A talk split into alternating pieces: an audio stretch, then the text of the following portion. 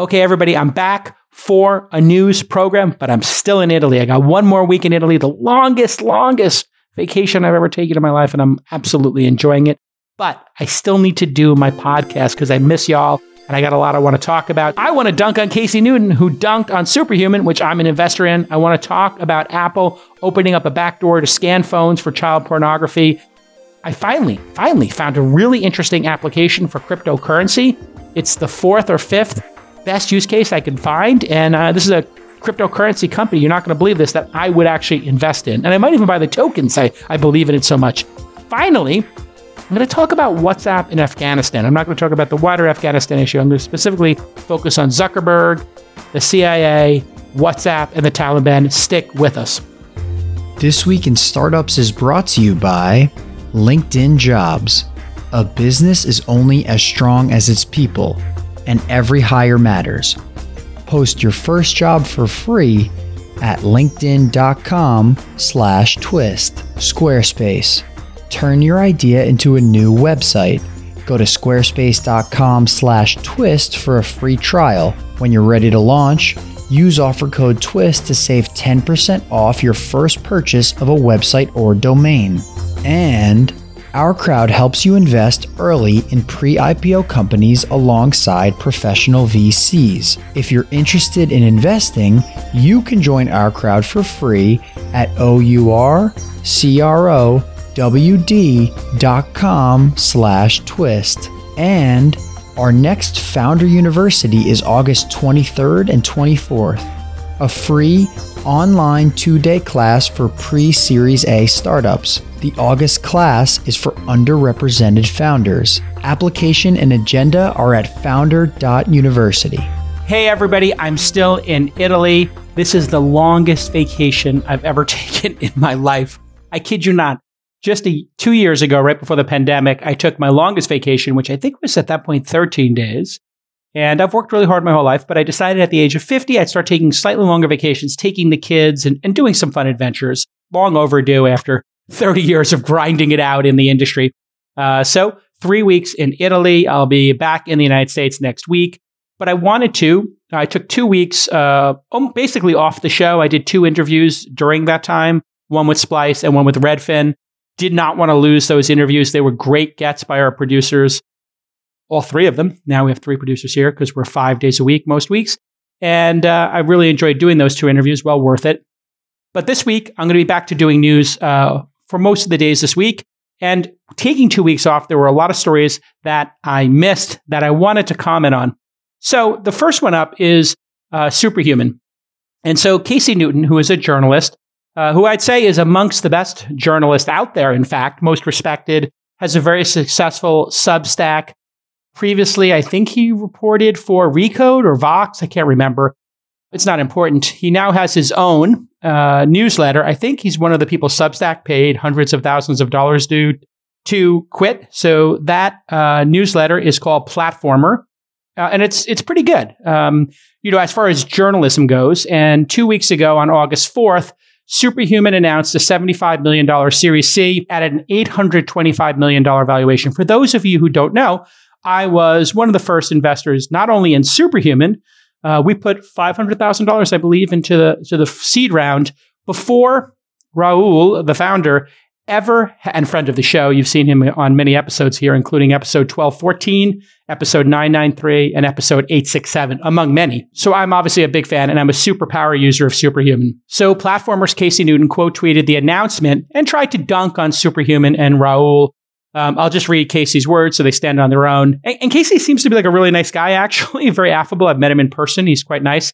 So I don't think he intended this to be you know, super critical, yet it was. And he said, ah, the founder of a seven year old Gmail skin who took a year off of product development to start a venture fund has raised 75 million from the Chainsmokers to build an early version, in quotes, of an Outlook compatible service that will be available and in quotes next year. Uh, and so this is riddled with errors. And so, of course, that was quite embarrassing for a journalist to have this many errors in one tweet. It also is dunking. It's just straight up dunking. So you got to be very, very careful when you dunk because if you're wrong and you get blocked or you hit the rim and you fall on your face, it's quite embarrassing. And that's what happened to Casey here. Again, I like Casey. I, I think he's, you know, as far as journalists go, I would say very good. Um, obviously, he wouldn't get a Substack deal for hundreds of thousands of dollars. He probably was making 100, 150,000 working for Vox or Recode. And then he probably had his salary doubled or tripled by going to Substack. That is the case of the virtuoso elite journalist. You know, the people who are the top 25 journalists in tech are we going to make, you know, 100 to 200,000? And if they went to Substack, they're going to double, which is quite ironic. We'll get into that in a minute. And then he followed it up with Superhuman is the most Juicero like product to come out of this town since Juicero itself, which is super inaccurate and horrible. What Casey doesn't know, and I think this is a very important thing for founders to understand, is journalists have about 5% of the information. A great journalist like Casey or Kara Swisher they might get 20% of the information of what's going on in a company. If you had 20% of the information uh, about what was going on in a company or in a newsroom, would you have the clear picture of what was going on? Probably not, right? And so this shows how ill informed a journalist can be at their worst. Now, sometimes they get the whole story, they nail it, and they get a Pulitzer. That's certainly not this. Uh, and, and that would be the case with John Carreyrou, right? Who did the incredible Theranos story. So let's pause for a second there and realize journalists are at an information disadvantage. And in today's day and age, they want to dunk. Why do they want to dunk? Well, Casey wants to dunk on Twitter because he needs paid subscribers now. He is, in fact, an entrepreneur.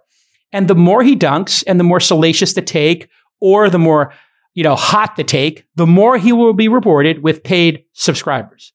So the idea that journalists are suffering with $50,000 salaries and doing it because they want to, you know, be advocates for the truth. That is not this.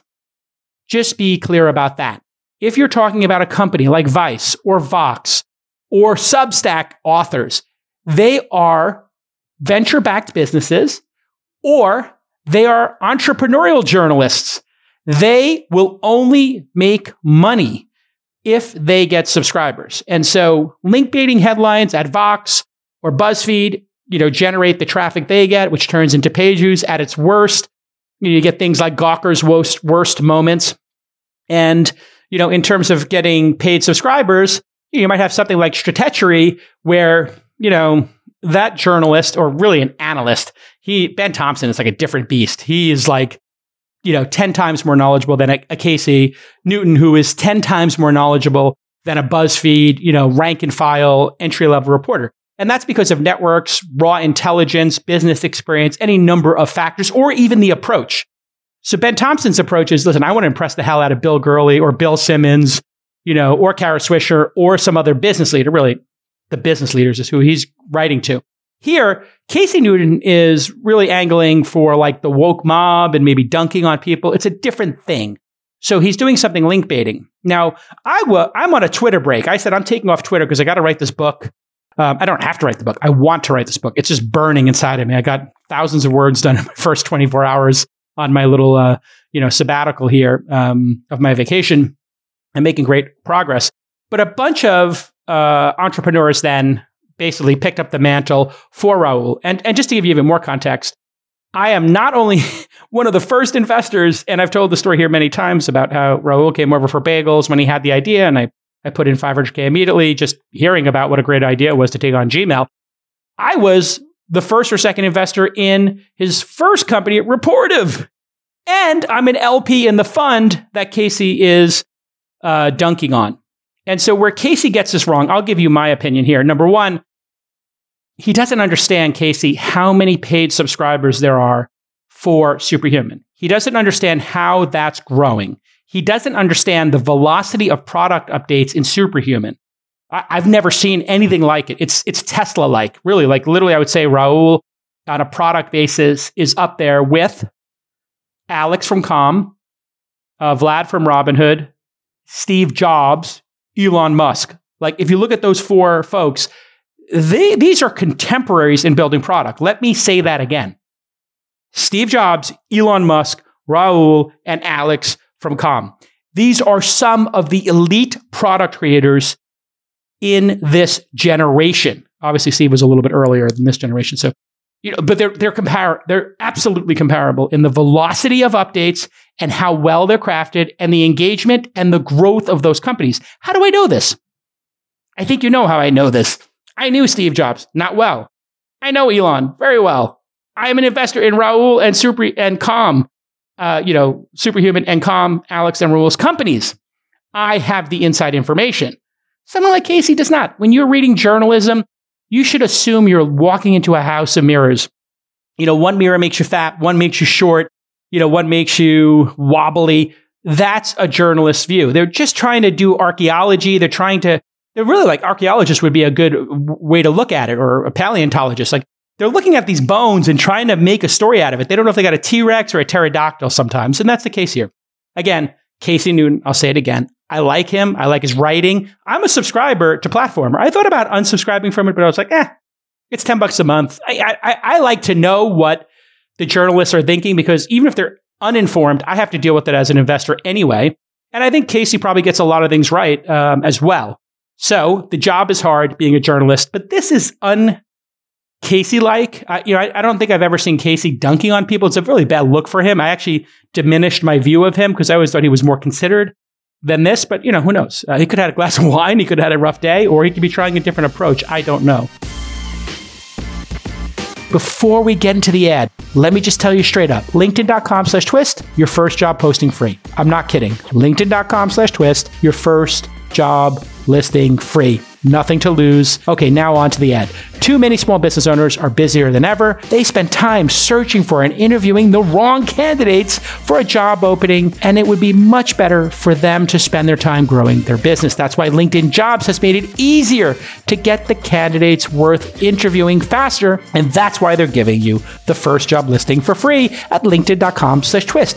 They know it's going to work. Here's how it works. You create a free post in minutes on LinkedIn Jobs, and you reach the world's largest professional network with over 750 million people. I remember reading this ad when it was like 150 million. My God, they're growing. It's like one of the biggest growth stories inside of Microsoft, in fact. So they focus on candidates with the skills and experience that you need and you can use screening questions to get your role in front of the most qualified people. We love LinkedIn jobs at launch. And in 2021, we've hired a third producer, a curriculum designer for Founder University, and two more researchers. And we're still hiring for three more positions using you guessed it, LinkedIn Jobs. So, LinkedIn Jobs will help you find the candidates that are worth interviewing faster. Every week, nearly 40 million job seekers visit LinkedIn. So, post your job for free at linkedin.com slash twist. Terms and conditions apply because they're giving you something for free. Okay, let's get back to the program. Another fact that's wrong here, or that maybe Casey uh, doesn't know. He did not take a year off to start a venture firm. That is a that is false. That's a lie. That's misinformed. He did not take a year after the venture fund. One of his good friends started the venture fund and he's using Rahul's popularity because he's so good at product to Rahul sending his deal flow to his partner. Rahul is the front person, his partner's doing all the work. How do I know this? I know this because I'm an LP in that fund. What does Casey know? Nothing. So he makes this huge mistake there.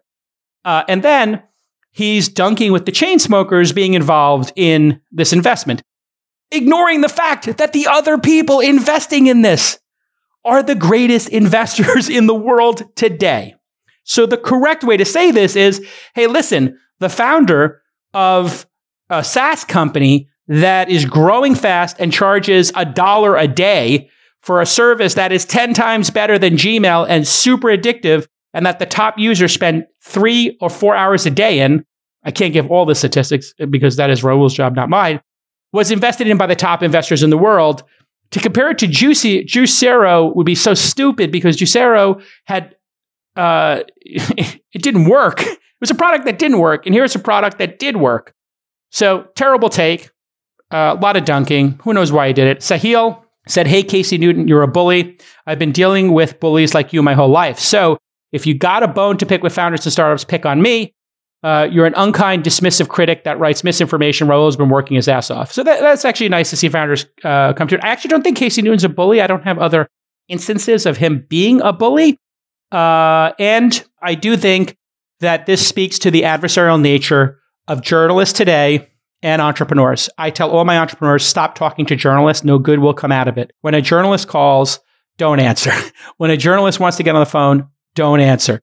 Just say, I'm happy to answer questions by email. Let them send you an email. If they say, no, I'm only on the phone, just don't respond. because nine out of 10 times no good's going to come out of it. And what you should spend your time doing is competing with journalists by creating your own content. Create your own blog, create your own podcast, create your own YouTube channel, create your own TikTok, and then grow your audience. Do not let yourself be interpreted by journalists. Why? Because journalists, at their worst, have an agenda. At their worst, have the need to get attention to sell subscriptions or get advertising or clicks. Or typically, journalists are anti tech today. There's no other way to say it. Tech went from being underdogs to causing a lot of damage in the world, a lot of good in the world, and having an oversized footprint in the world. And in today's climate, journalists are just super anti tech.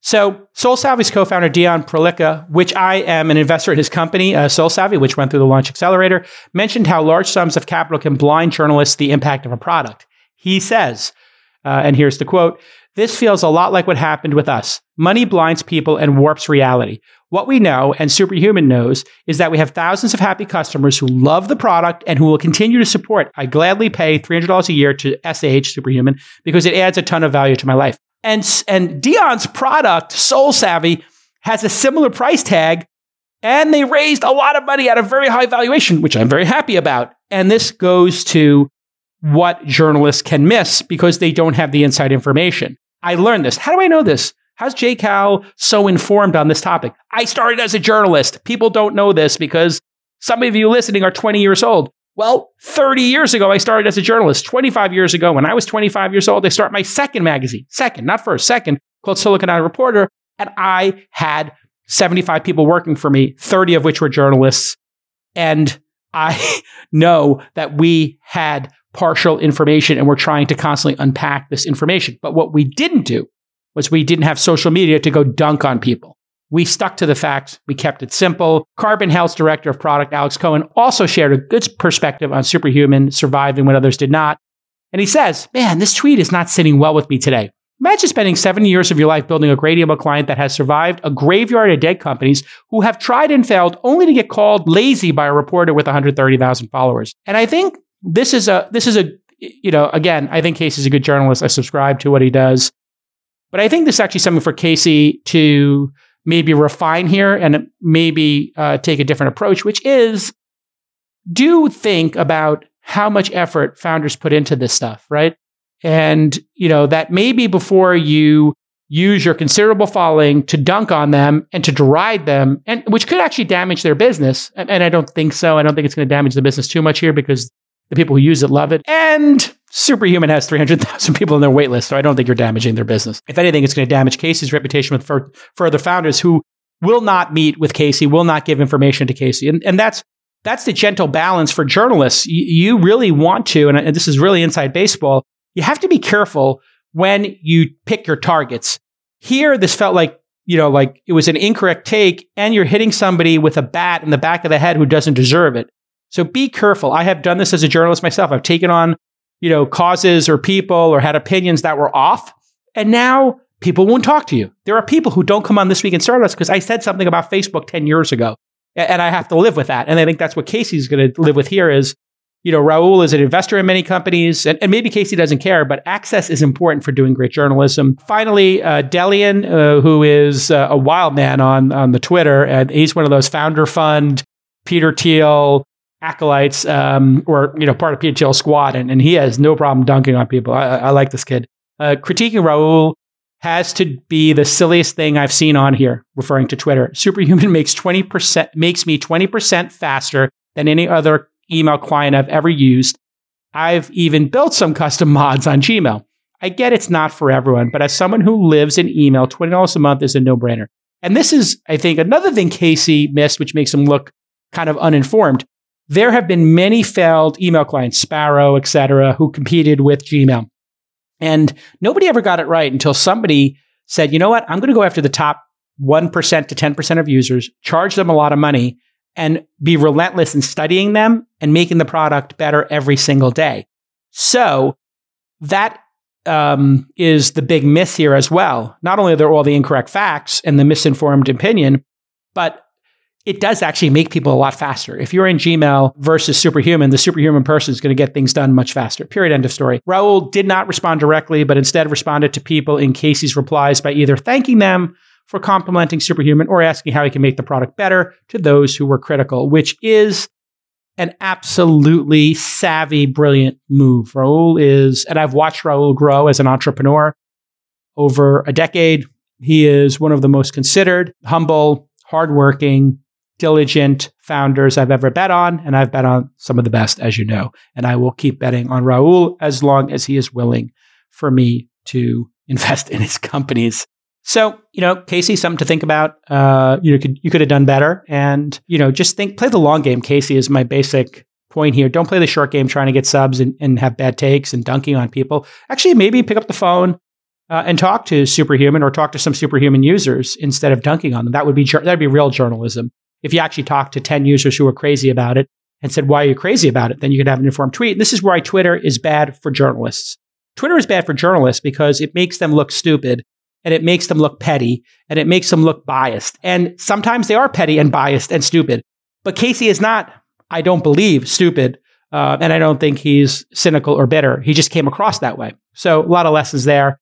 Um, and, and finally, if you're in the arena building things, ignore the haters, ignore the critics, focus on your product, which is what uh, Rahul's doing. And Casey, now he's a founder. So people should start criticizing his product, which is a newsletter, which is, uh, you know, something he's opening himself up for here. So uh, maybe at some point somebody will create uh, like a, this would be super meta. Somebody could create a Substack about journalists and how they're doing in their careers. Does that exist in the world? I wonder. It sounds like something Peter Thiel would fund. Okay, uh, let's get let's get to another story.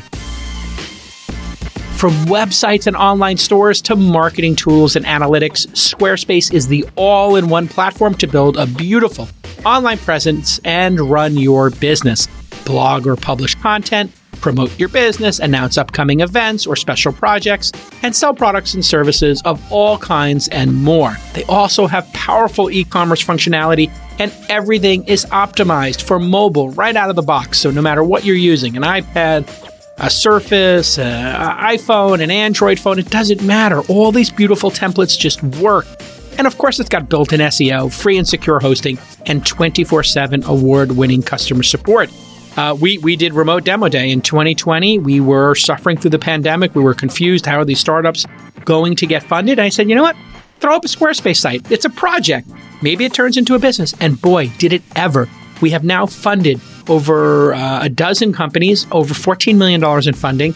And this all from setting up a simple Squarespace website and tweeting it. So go to squarespace.com slash twist for a free trial. Squarespace.com slash twist for a free trial. When you're ready to launch, Use the offer code TWIST and save 10% off your first purchase of a website or domain. And congratulations for the team uh, going public by direct listing on May 19th. What an amazing journey it's been. Congratulations again.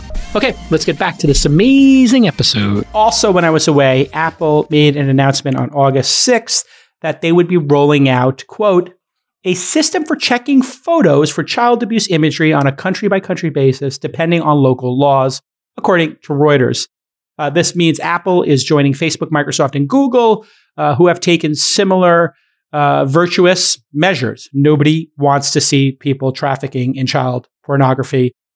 And if we can stop it and we can catch these people and put them in jail, that's a fantastic thing for us to do in society. However, Apple's announcement is a little different than the other big tech companies, which are scanning basically the cloud. This time, Apple seems to be uh, screening the photos before they're uploaded to the cloud. Now, this is because you need to know the architecture of this. Apple has said, we're going to keep all your stuff on your phone, not in our cloud.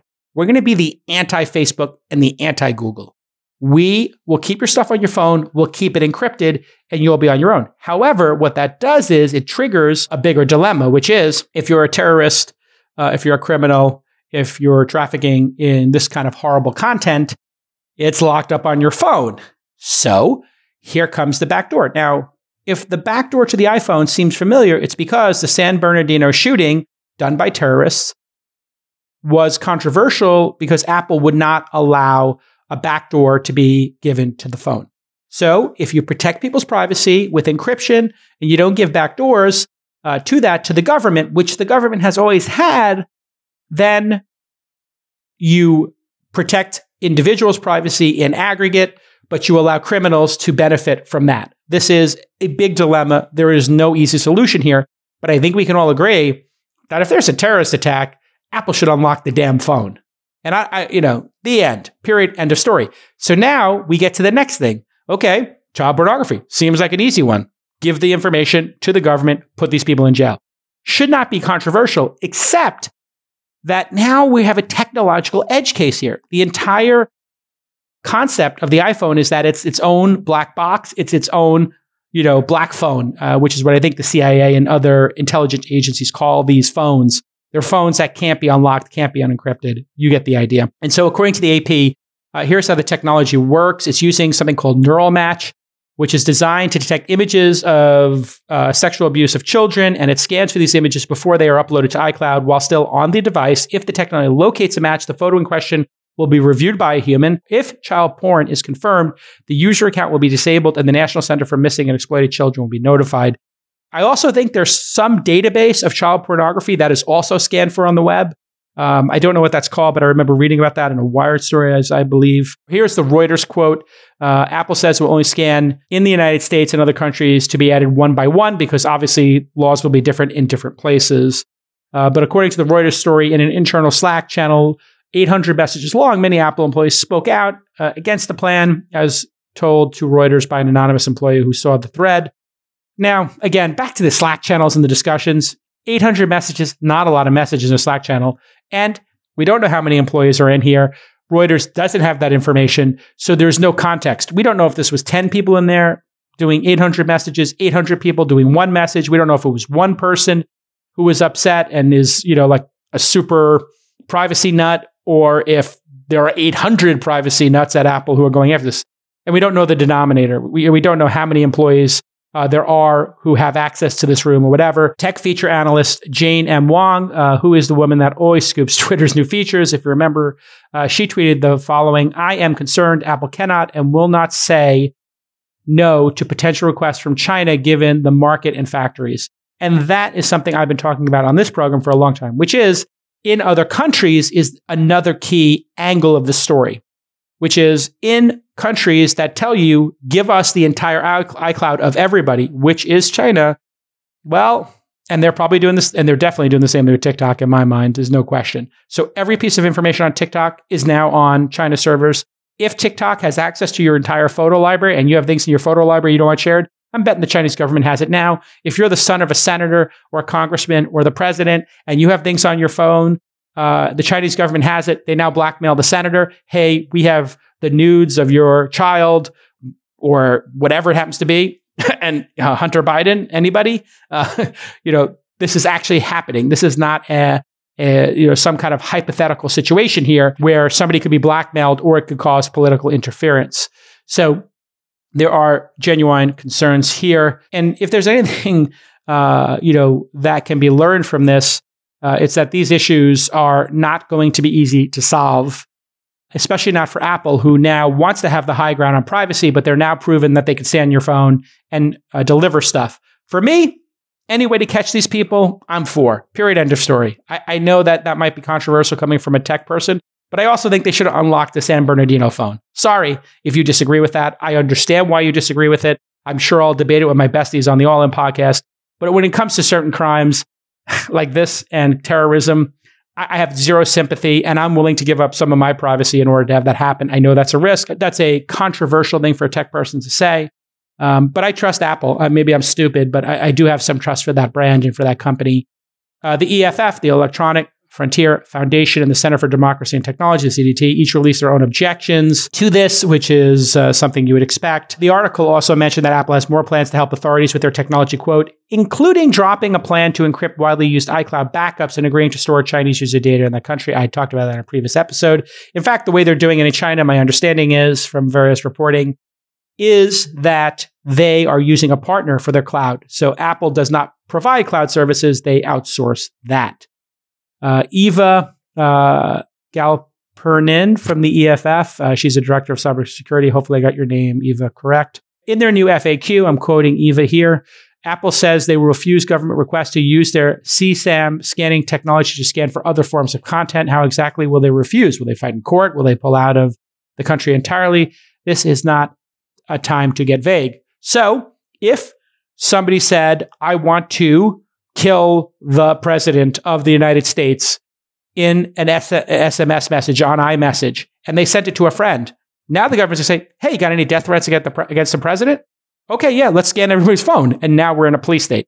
So this needs to be very considered. We need to um, really have the government and private industry and citizens involved in this process, which is what's happening right now. When technology changes things, we have this dance and this debate. We need to be able to have this debate with no politics. And we have to say, we agree that terrorism, we agree that child pornography are unique in how damaging and horrific they are to society. We agree as a society will allow for this, but we're not going to scan everybody's iMessages for words, as an example.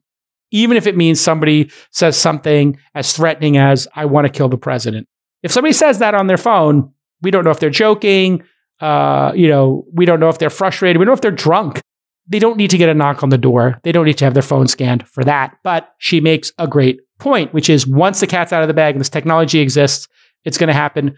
My suggestion is understand that your phone's probably already hacked. Don't keep anything on there that you wouldn't want people to see. Matthew Green, a cryptography professor at Johns Hopkins, tweeted what he's hearing from Apple regarding the backlash they're receiving. Uh, and he's uh, he's verified on the Twitter. Uh, that helps a little bit. People are telling me that Apple are shocked. I'm guessing people at Apple is what he means that they're getting so much pushback from this proposal. They thought they could dump it last Friday and everyone would have accepted it by the end of the weekend. I agree. I, I, I think a lot of people would be like, yeah, this is a no brainer, but I get it. People are also concerned with what's on their phone and their security and privacy. So I understand both sides of the argument. Again, this is one of those issues that's not easy and it's going to be a case by case basis. And we're going to have to have this debate for many years to come. I think that reflects Apple. Again, this is Matthew Green and I'm quoting him, I think that reflects Apple accepting the prevailing wisdom that everyone is just fine having tech companies scan their files as long as it's helping police, but that's not the country we actually live in anymore. So, you know, one thing you have to realize here also is the people who are trafficking in child porn are likely not using an iPhone. They're probably using some very, you know, secure version of the Tor network, which is kind of another problem is, you know, which the CIA and the FBI are reportedly you know, have already hacked into that. Tor is like a network that anonymizes internet traffic. They're probably using other services that are more encrypted and not centralized, like you know, Android phones, etc. So I wonder if this is even going to work. As difficult as this is to handle in a de- democratic country, imagine what it's like to handle these kind of things in an authoritarian country. It is not easy. Uh, we're going to have to uh, follow the story for for a long time to come. But uh, I do think directionally, Apple is correct in what they're doing. And I do think anybody who's nervous about their privacy is also correct. It is possible for both of these things that seem to be in conflict are actually correct. You're right to be worried about your privacy, and you have every right to be worried about your privacy and concerned that Apple has such sophisticated technology to do this. And you could also agree that Apple should do this and that controls need to be in place. And we have to really think this through because it's going to get worse and worse uh, as time goes on. And these are not easy issues. Okay, let's do another story. Okay, it's time for another OurCrowd deal of the week. Right now, you can join OurCrowd's investment in Boatsetter. According to the deal memo, Boatsetter is the largest and only insurance backed boat rental marketplace that connects owners, renters, and licensed captains. Very interesting. Sounds to me like Airbnb for boats. Hmm. Boatsetter grew revenue over 100% year over year, according to the deal memo, and more growth could be coming with 12 million private boat owners in the U.S., according to, again, that deal memo. And you want to read deal memos. I write them for a living, I read them for a living and they cost you nothing to read these deal memos and get smarter. Speaking of growth, do you wish you were early in some of the best performing IPOs of 2019 and 2020? Well, OurCrowd investors were, and now you can join them. With OurCrowd, accredited investors can invest directly, easily, and most importantly, early. OurCrowd investors have benefited from OurCrowd companies IPOing like Beyond Meat and Lemonade, or being bought by companies like Intel, Nike, Microsoft, Oracle, and my favorite company, Uber. OurCrowd's accredited investors have already invested over $1 billion in growing tech companies. If you're an accredited investor, you can join OurCrowd for free at O-U-R-C-R-O-W-D dot com slash twist. Again, ourcrowd.com slash twist. There is no payment involved unless you invest. So go to ourcrowd.com slash twist and sign up for free and start reading those deal memos, which will make you smart. Okay, let's get back to this amazing episode. Okay, next up, a blockchain 5G network setup called Helium just raised $111 million, 111. Interesting. I wonder if they did that on purpose from a venture firm called A16Z, haven't heard of them, and others to decentralize 5G. Okay, this seems interesting. I saw a lot of ICO concepts of building decentralized Uber 5G, Wi Fi, and uh, Airbnb killers. None of them uh, ever built a product, and they all seem to have absconded with your money if you're a crypto ICO investor, and they all seem like scams. This one is backed by a real venture firm. So let me explain what Helium uh, is doing in terms of mining crypto. It's actually kind of interesting, and it might be one of these ideas that actually has a chance of working. So, in plain English, you're going to be able to mine cryptocurrencies, run algorithms to, to make these coins, uh, like Bitcoins or, or Ethereum tokens, by installing hotspot devices and providing access to Helium's 5G network. In other words, you buy this device, you give people 5G, and you earn cryptocurrency on the network. You have a financial incentive to buy this device, put it on your network, and give people access to it. Very interesting. So, according to the Yahoo Finance story, Helium has over 11,000 global city locations in 112 countries, and users have already deployed more than get this 112,000 helium hotspots in just over 24 months since launch. That is not insignificant. Their stated goal is to decentralize the five decentralize 5G. So this means I think that you buy tokens to use the 5G. Like if I'm a business traveler, I buy it just like I used to buy Boingo or I used to have um, GoGo Wireless. You know, there were these services you could buy. Or I think if you're on Comcast Xfinity, you can you see the Xfinity routers, you can kind of log into them, but it's closed to their network. It's a private network just for Xfinity users. So it doesn't actually grow that much. This one seems fascinating. I could take my Verizon, my Comcast, whatever connection I have. If I'm at a university, I put this hotspot in my university dorm. I mine coins. I give access to the other students and, you know, whatever, the business across the street, access to my 5G. Kind of interesting, right? So, in an April blog post, they announced a partnership with FreedomFi, a company that manufactures open source 5G devices to provide a gateway to Helium's network. I didn't even know FreedomFi existed or that there was this open source 5G movement. So this is very interesting. There, w- there have been other open source Wi-Fi movements. We saw that 20 years ago when Wi-Fi first came out. But this is taking cryptocurrency and mining and a financial incentive and adding it to something people desperately want and need. And when they don't have it, they will pay for it internet access, right? If you don't have internet access, man, you will pay anything for it. HNT is the name of their cryptocurrency, Helium's cryptocurrency, which can be mined by having your hotspot provide and validate wireless coverage over Helium's network. Very simple. It's a fancy way of saying giving people internet. According to their website, mining HNT is done by installing a simple device on your office window.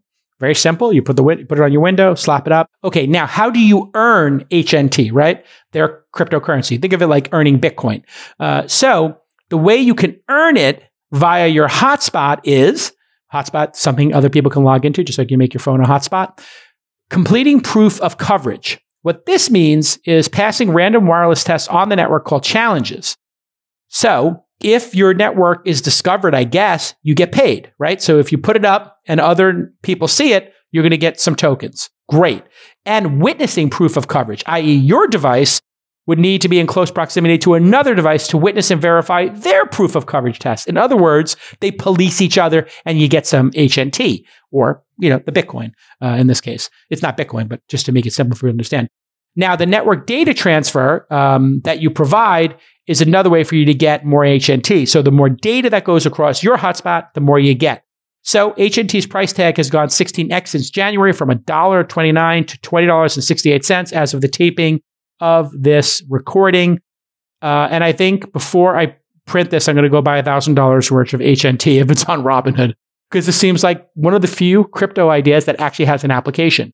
Other applications for cryptocurrency, obviously NFTs, I believe in. Obviously, a store of value, I believe in, and money transfer. Uh, and uh, I obviously believe that it's good for laundering money and gray market transactions and terrorism. So I'm now up to this might be the sixth use case, I think, uh, broadly speaking. NFTs and collectibles. I believe in that. Yeah. Storing uh, money, a store of value. I believe in that. Money transfer, I kind of half believe in. It kind of works. It's, it's maybe unnecessary for many people. And then dark web transactions. So I'll put those in one bucket. So that's four. And then this fifth one, I actually believe in this, I think. I don't know if it's going to work. It will require a big footprint, but I kind of believe in the idea at least, and I, I, like the the start here. So Helium also published a one day breakdown of HNT distributions, which is more transparency than some other cryptocurrencies have given us lately. Oh, other. 30% of HNTs went to network data transfer, 35% went to hotspot infrastructure, that proof of coverage we talked about there, and 35% went to founders, investors, and organizations that will manage blockchain governance. So they basically swept 35% for themselves. The founders get that. Uh, so if this thing becomes worth $10 billion, the founder's going to make 3.5 billion and the investors. So that's a little bit more, um, that's a little bit more transparency than we usually see. And maybe that's the model. Maybe when you make a cryptocurrency going forward, you give a third to your investors and founders, you know, insiders, a third uh, to you know, people who are in one group of usage, you know, the, the buy side and one group to the, the sell side. I don't know how it'll exactly work, uh, but then you get speculators. So this is the perfect example of what's called a utility token. There is actually a utility to the tokens. The tokens do something, get you internet access, or you make them for giving internet access. So this is where it doesn't feel like a security, but it actually is because I'm going to buy it to speculate on it. And this is why cryptocurrency is so, so intriguing to so many people. Because if you can get the utility and the investment part together, man, that's never really existed in the world. And that's why when you don't have the utility, it feels like a security. And when you do have the utility, it doesn't feel like a security. But if the price goes up, it is a security. So here we go. This is clearly a security. HNT as the coin should be under security law, even though it's a utility in my mind. And I think a really easy way, because this has come up with the legislation, which I didn't cover on the program yet um, because it's still in flux. But part of the infrastructure bill was regulating, you know, cryptocurrency. I have a very simple plan for regulating cryptocurrency, and it's coming up on the next segment. We'll get to it in a moment. So HNTs can be burned to acquire data credits, uh, which will help the Helium devices powering the data transfer, basically providing access to the network. Makes sense. And data credits are like cell phone minutes or airline miles. They are non transferable and going to be used by the original owner. So that's a very interesting one. You can buy, sell, or hold HNT as a currency or burn them to power your Helium device. It's kind of interesting, right? You can use them like, you know, airline miles or, or you know, quarters in a in a video game or, or Chuck E. Cheese tokens. So I, I would say this is a, somewhere between a good idea and a very good idea, and it could work. So you're not going to believe it, but I think this is interesting. I would have invested at this at the earlier stage, and maybe I'll put in a small bet for their tokens. Okay, as promised, next up, how should the US handle cryptocurrency regulation properly? Last week, the Senate officially passed the $1.2 trillion infrastructure bill. The bill's passing was delayed one week due to arguments over proposed amendments on crypto tax reporting. The amendments wound up not passing. Uh, this bothered some members of the crypto community, including Coinbase CEO and founder Brian Armstrong, who we've had on the program, who, Brian, would love to have you on the program again. So much has gone on in crypto, uh, including you going public and crushing your last quarter. Uh, so come on the program soon. Uh, open invitation there uh, for the folks over at Coinbase. So the main issue in all of this, as I understand it, is the definition of a broker in crypto, which, according to CNBC, was, quote, written in language so broad one could interpret it to include anyone involved in any kind of crypto transaction, i.e., a server, hosting company, whatever. Uh, the bill considered a broker anyone who is, and in quotes, responsible for regularly providing any service effectuating transfers of digital assets on behalf of another person.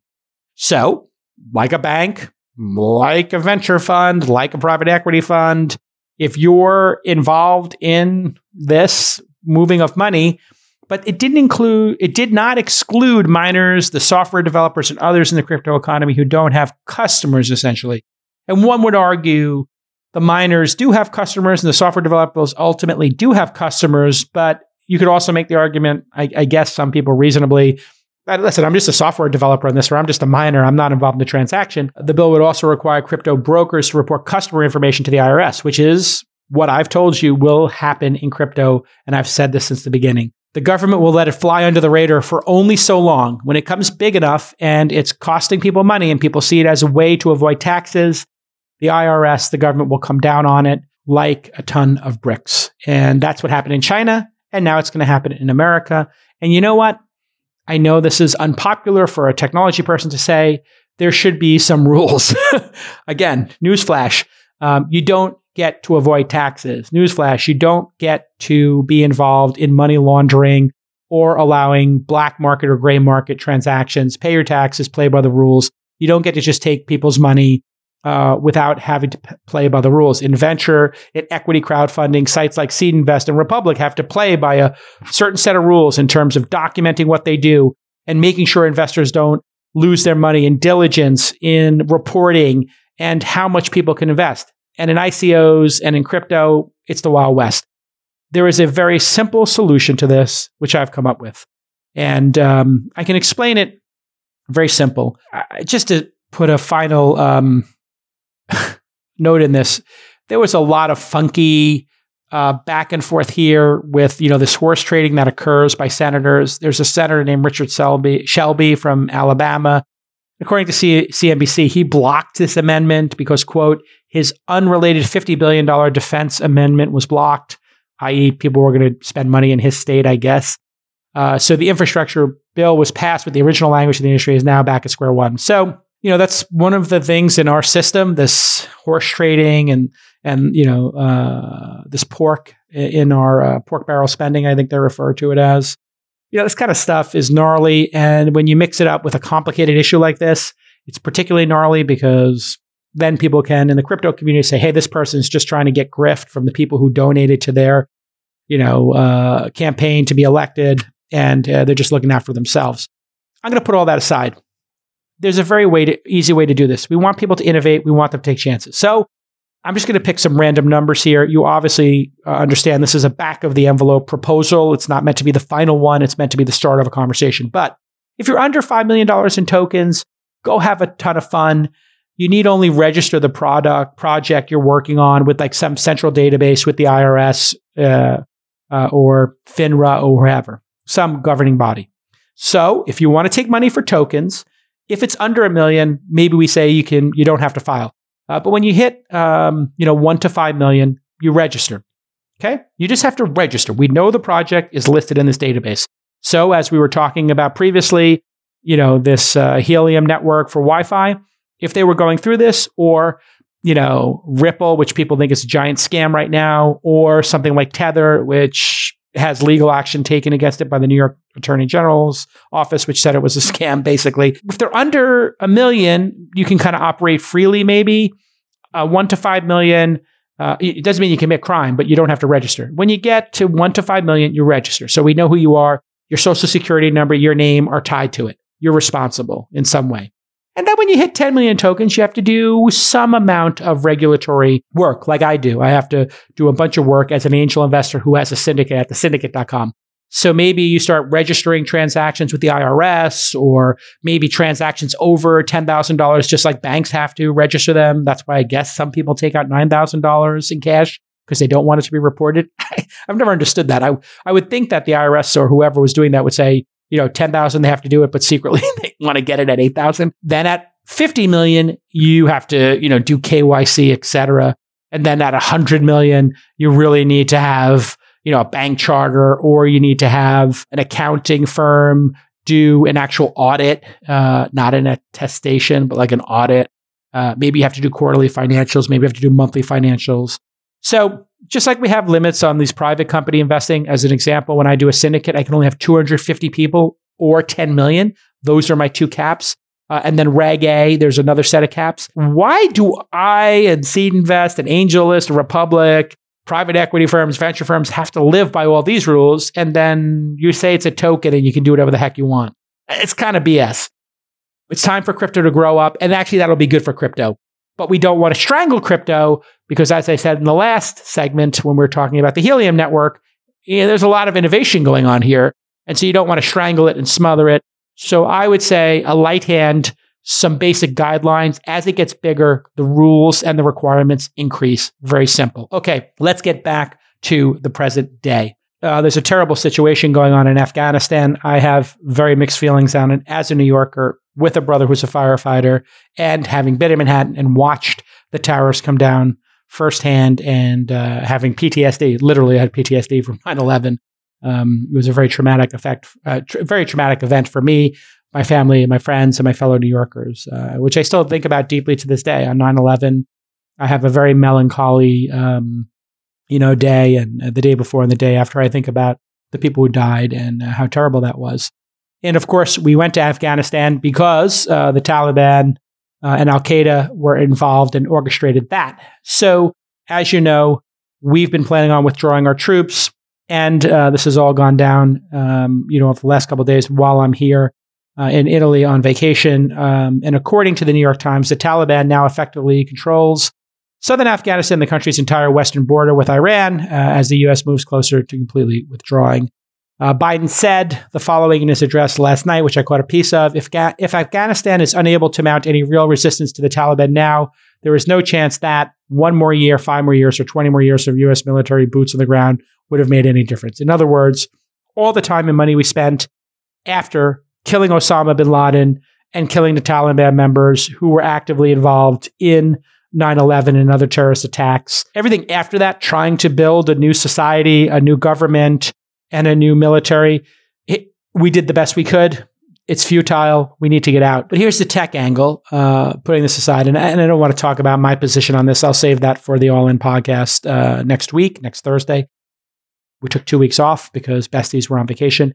Uh, in a Vice article published yesterday, it was reported that the Taliban is using WhatsApp to quote, to spread its message and gain favor among local citizens. The Taliban sends messages to those living in Kabul stating they were in charge of the city's security now and any irresponsible behavior should be reported to them, according to the Washington Post. An example of irresponsible behavior for the Taliban could be anything that goes against Sharia law, like reading a book if you're a woman or showing your ankles. Or, uh, the punishment would obviously be very severe. So this is basically saying, tell us who to rape, torture, kill, murder, imprison, violate, and otherwise uh, destroy. So on the fact page for WhatsApp, they state that they use end-to-end encryption. We all know that. This makes it hard to identify who is using the app. And the Vice article notes uh, that end-to-end encryption would be, could be, could, uh, Weasley language uh, for journalists, could be the reason why WhatsApp hasn't banned accounts used by the Taliban yet. Again, you know, again, back to the first story, we talked about journalism and they only have 5% of the story. However, the Taliban is included in Facebook, the owner of WhatsApp's WhatsApp. Uh, they're on Facebook's list of dangerous organizations, which means any content promoting or representing them should be banned, according to Bloomberg. That's pretty obvious. So, but this is, we're not talking about public stuff here. So again, these are journalists dancing around the issue, trying to figure things out or just filling stuff up in a story. We all know that they're going to ban stuff that's public. That's not what we're talking about here, Bloomberg. Uh, Facebook's head of Instagram, Adam Mosseri, who we might have on the program at some point, um, stated the following in an interview with Bloomberg uh, in relation to the Taliban. Uh, we are relying on that policy to proactively take down anything we can that might be dangerous or that is related to Taliban in general. It's just like taking Nazi stuff down or any other propaganda from authoritarians, you know, or, or bad people. Now this situation is evolving rapidly. This is a quote, and with it, I'm sure the risk will evolve as well. We're going to have to modify what we do and how we do it in response to these changing risks as they happen. That's just a word salad of saying nothing. Um, here is a quote from Pete Singer, a senior fellow at the New American Foundation from the Vice article. Many think of the Taliban as archaic, but they have leveraged everything from social media to drones. We build it, they use it. This is another generic quote. No offense to Peter. It's just filler of the article. We know they use drones. We know they use social media. It's just filler of the article. This isn't actually the important part. Let me if I may, uh, give you some possibilities to consider here. Do we know that Facebook isn't intercepting or otherwise cooperating with the US military? Do we know that? Do those stories actually mention that? I don't, I don't mention them doing that. Couldn't we also use WhatsApp and Facebook, even if it is end to end encryption, to spy on the Taliban? And if one person was identified, you would probably know the metadata, who's talking to who. So while WhatsApp, and I know this is probably too sophisticated for uh, you know an average journalist or an average citizen to understand, but metadata like location, y- ID of your phone, um, and who you talk to. Once you know one person's WhatsApp, then you know everybody they talk to. You know who they talk to. You don't even need to see the messages. It would light up like a brain and neurons firing um, or fireworks in the sky, who's talking to who? Once you know who's talking to who, now you can track down every Taliban member. So you actually don't need to know what's going on in the messages to actually use it. And might Facebook, if approached by the CIA and they said, we would like you to create this bogus version of WhatsApp.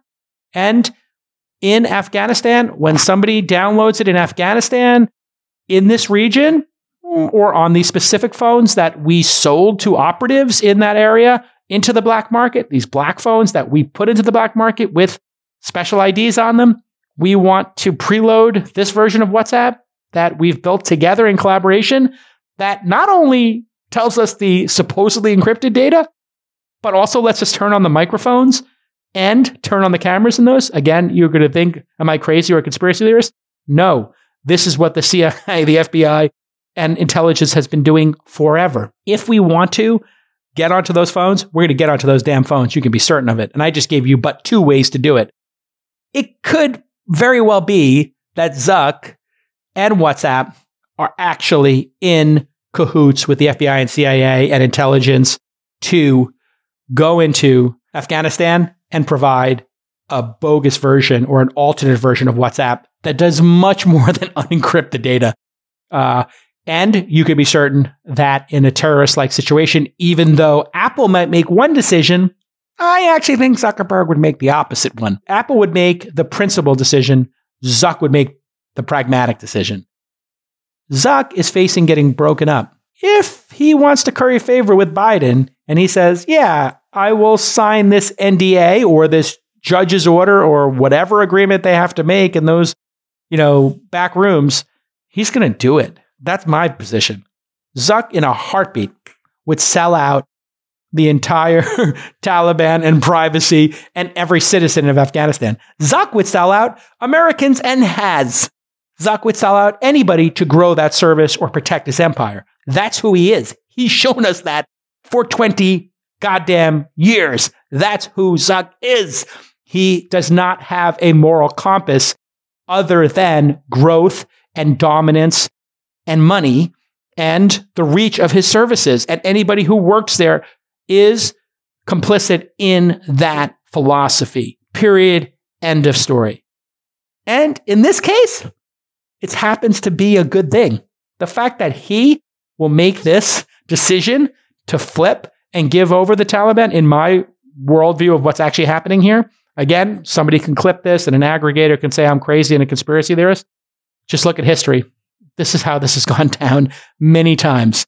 I, I can assure you that before, you know, the modern day cell phone, there were plenty of people, plenty of people making bogus AT&T phones with spyware in them or television sets, you know, from, you know, any number of people or light bulbs with listening devices. This is how it works, folks. When the country is at stake, when this has to do with life and death, companies, CEOs, and the government work together to protect our interests. And maybe there's an argument that they should. So, what you're reading in the link baiting press is probably not aligned with reality. And I'm guessing uh, the closer reality is the kind of backdoor dealing, handshaking that I'm describing.